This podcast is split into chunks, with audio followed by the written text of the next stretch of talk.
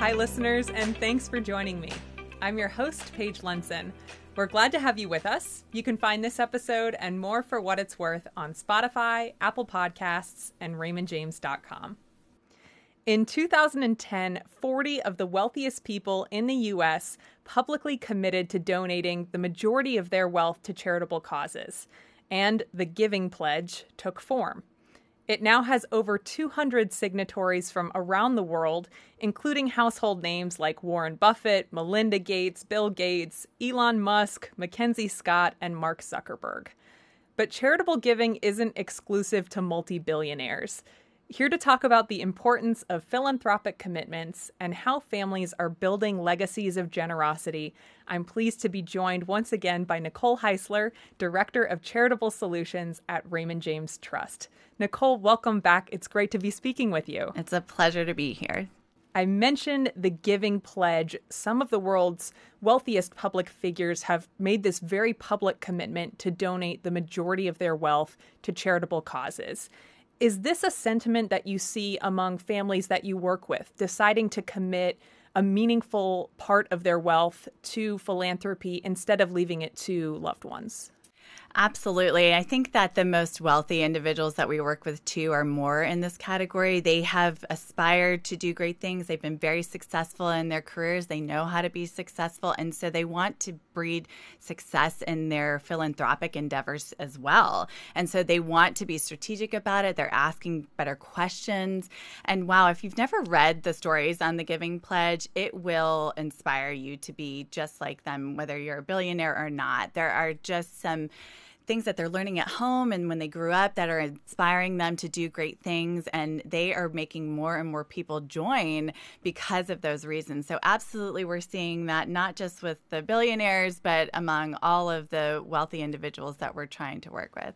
And I think that public inspiration is a key piece. I mean, this is it is a public commitment. That's sort of the whole point to inspire right both maybe their peers at that high level of right. wealth, but to share their stories with other families too. Right. And they're not just specifically saying which charities they're giving to, right? They're, it's about why, why it's important to give back and how they're doing it in a significant way. And these wealthiest individuals know that it's going to take someone like them with that type of resource to make that big of an impact, and they want to be part of that. So it's really inspiring how do you see charitable commitments like that affect family dynamics? Because I think from the outside, especially when you look at these huge public figures, you know, you're seeing them decide in some cases, I don't want, really want to leave my heirs with much at all. I really want to commit that to charitable causes and sort of leave them to fend for themselves. How do you see those sort of dynamics play out?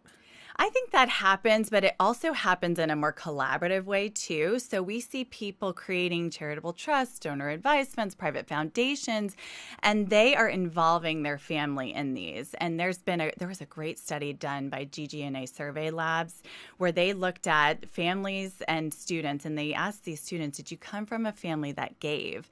And those that came from a family that was giving said 79% of them said it was important to them to give also. It's hugely impactful for you to start talking to the next generation and your kids about why giving is important to you so that you can continue that down to the next generation. So I absolutely think that that's happening, but using these collaborative vehicles, you can have the best of both worlds. You can give to charity and earmark it for your children to do it for you. So we're seeing more and more people start a donor advised fund where they are funding a charity in this account. The money is irrevocable, it has to go to charity, but then they're naming their children as successors on these accounts. And so the children are given the gift of giving and they can direct grants out of those accounts when they take over that successor role. So it's really great.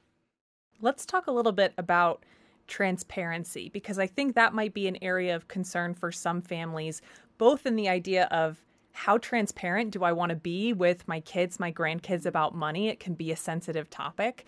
And also, you know, we've talked about the giving pledge being extremely public, but I'm sure some wealthy families also maybe want to be a little bit more private or have a little more anonymity around their giving. How does that factor into a strategic plan?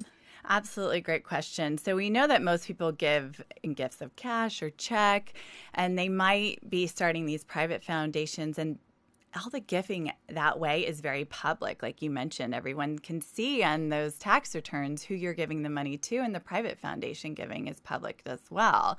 So if someone really has a desire to be anonymous, the donor advised funds are cropping up more and more. We're seeing people use those accounts because they can gift the money to a charity.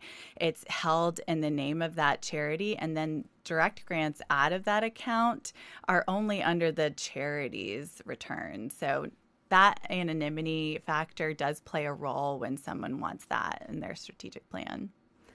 What about timing of giving? There are probably some families that want that giving to be done at the time of their passing. There are families that decide I want to do all of this giving during my lifetime so I can, you know, see the fruits of it.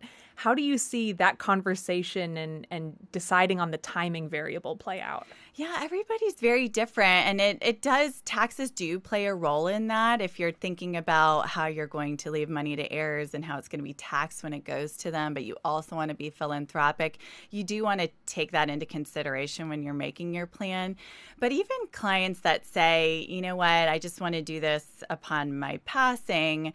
We try to talk to them about their ambitions and their desires and goals for giving and explain to them so much joy that can come from watching that happen during their lifetime. So we do try to encourage at least some of that to happen up front, but have a really good conversation about all of their goals for giving, both from passions and tax saving strategies to get to the right solution. It seems like right now there are a lot of public figures, well-known names, well-known well-known companies that are making headlines for giving related reasons. Earlier this year, the owners of Patagonia transferred the majority of the company to a social benefit trust. They've stated that those funds are going to be going towards uh, towards climate change. Do you think that we're going to see more of this overall trend in the years ahead of companies sort of formalizing philanthropic intentions as part of their overall business? Absolutely. And I think that that's being driven by the younger audience. So we are seeing more and more younger donors coming out, and they're two to three more times to be strategic with their giving. So we think that that's what's inspiring these companies to get more involved with that and be passionate about it. We also see a lot of young entrepreneurs, so they're driving that bus.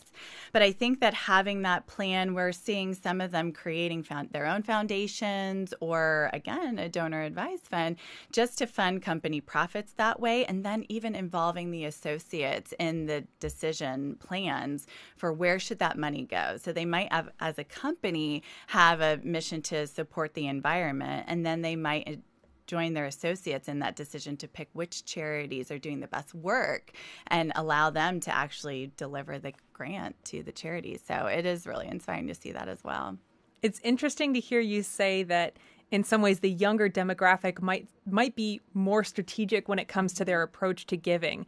I wonder if just anecdotally some of that might be to do with the variety and the the, the availability of ways to give and right. the fact that if if you've got you know a spread of a million ways in front of you you're sort of forced to be a little bit more strategic um, otherwise it's it's hard to know exactly what you're doing or how to make maybe more of a meaningful impact it is interesting. I, I, I agree with you. I think there's many more options to give out there, and people still are using so much cash to do it. But as they start to learn about these different vehicles out there, or even just some sites that are cropping up where you can donate now and pay later. I mean, this is actually coming. So I think that they're learning more about it.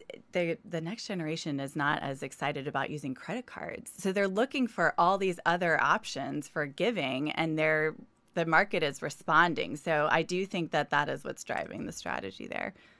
You mentioned briefly tax efficiency when we've spoken before, I know it's always come up. Tax efficiency is generally not the reason that people give, but it's certainly an important consideration when they're giving.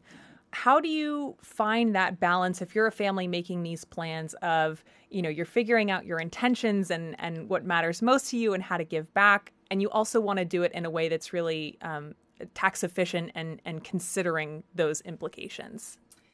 Well, there's def you have to go through a whole process and really understand it, right? So we really encourage our clients if they want to be philanthropic to go through a guided plan to determine what are their their goals what are their passions, who do they want to involve, and how quickly do they want to make those gifts happen. And if they are in a situation where they have a high income earning year, or they're taking a loss, or they're just working on plans for retirement and they want to make sure they offset any Roth conversions at the time of their planning, there's so many factors that go into making the right choice for the right vehicle with the right tax saving strategies. And that, to your point, that's not why people give, but they want to give more if it's possible. And so we want to help them understand all the options that they have to give more to charity. When it comes to vetting charitable uh, organizations, it matters to all investors, but I'm thinking especially for these high net worth families, these these ultra wealthy private figures you know, there's a lot hanging in the balance of where it's going and how those funds are going to be put to good use. Mm-hmm. How do you help guide families through, okay, you've decided that this cause is really important to you, you want to give to it. Now let's find an organization that's going to do that in a meaningful way. So it's interesting when we look at studies, there that is the biggest challenge that our donors have is just where to give their money. They want to be philanthropic. They have these goals and passions, but they don't know which charities are doing the best work. And so we do partner with organizations like the Center for Disaster Philanthropy, when a disaster strikes, they are interviewing charities and they know exactly who's doing the best work to solve the problem at hand. And then there's sites like Charity Navigator and GuideStar that can offer you some information about the charities that are out there. But I think what we're seeing happen the most now are these giving circles coming about.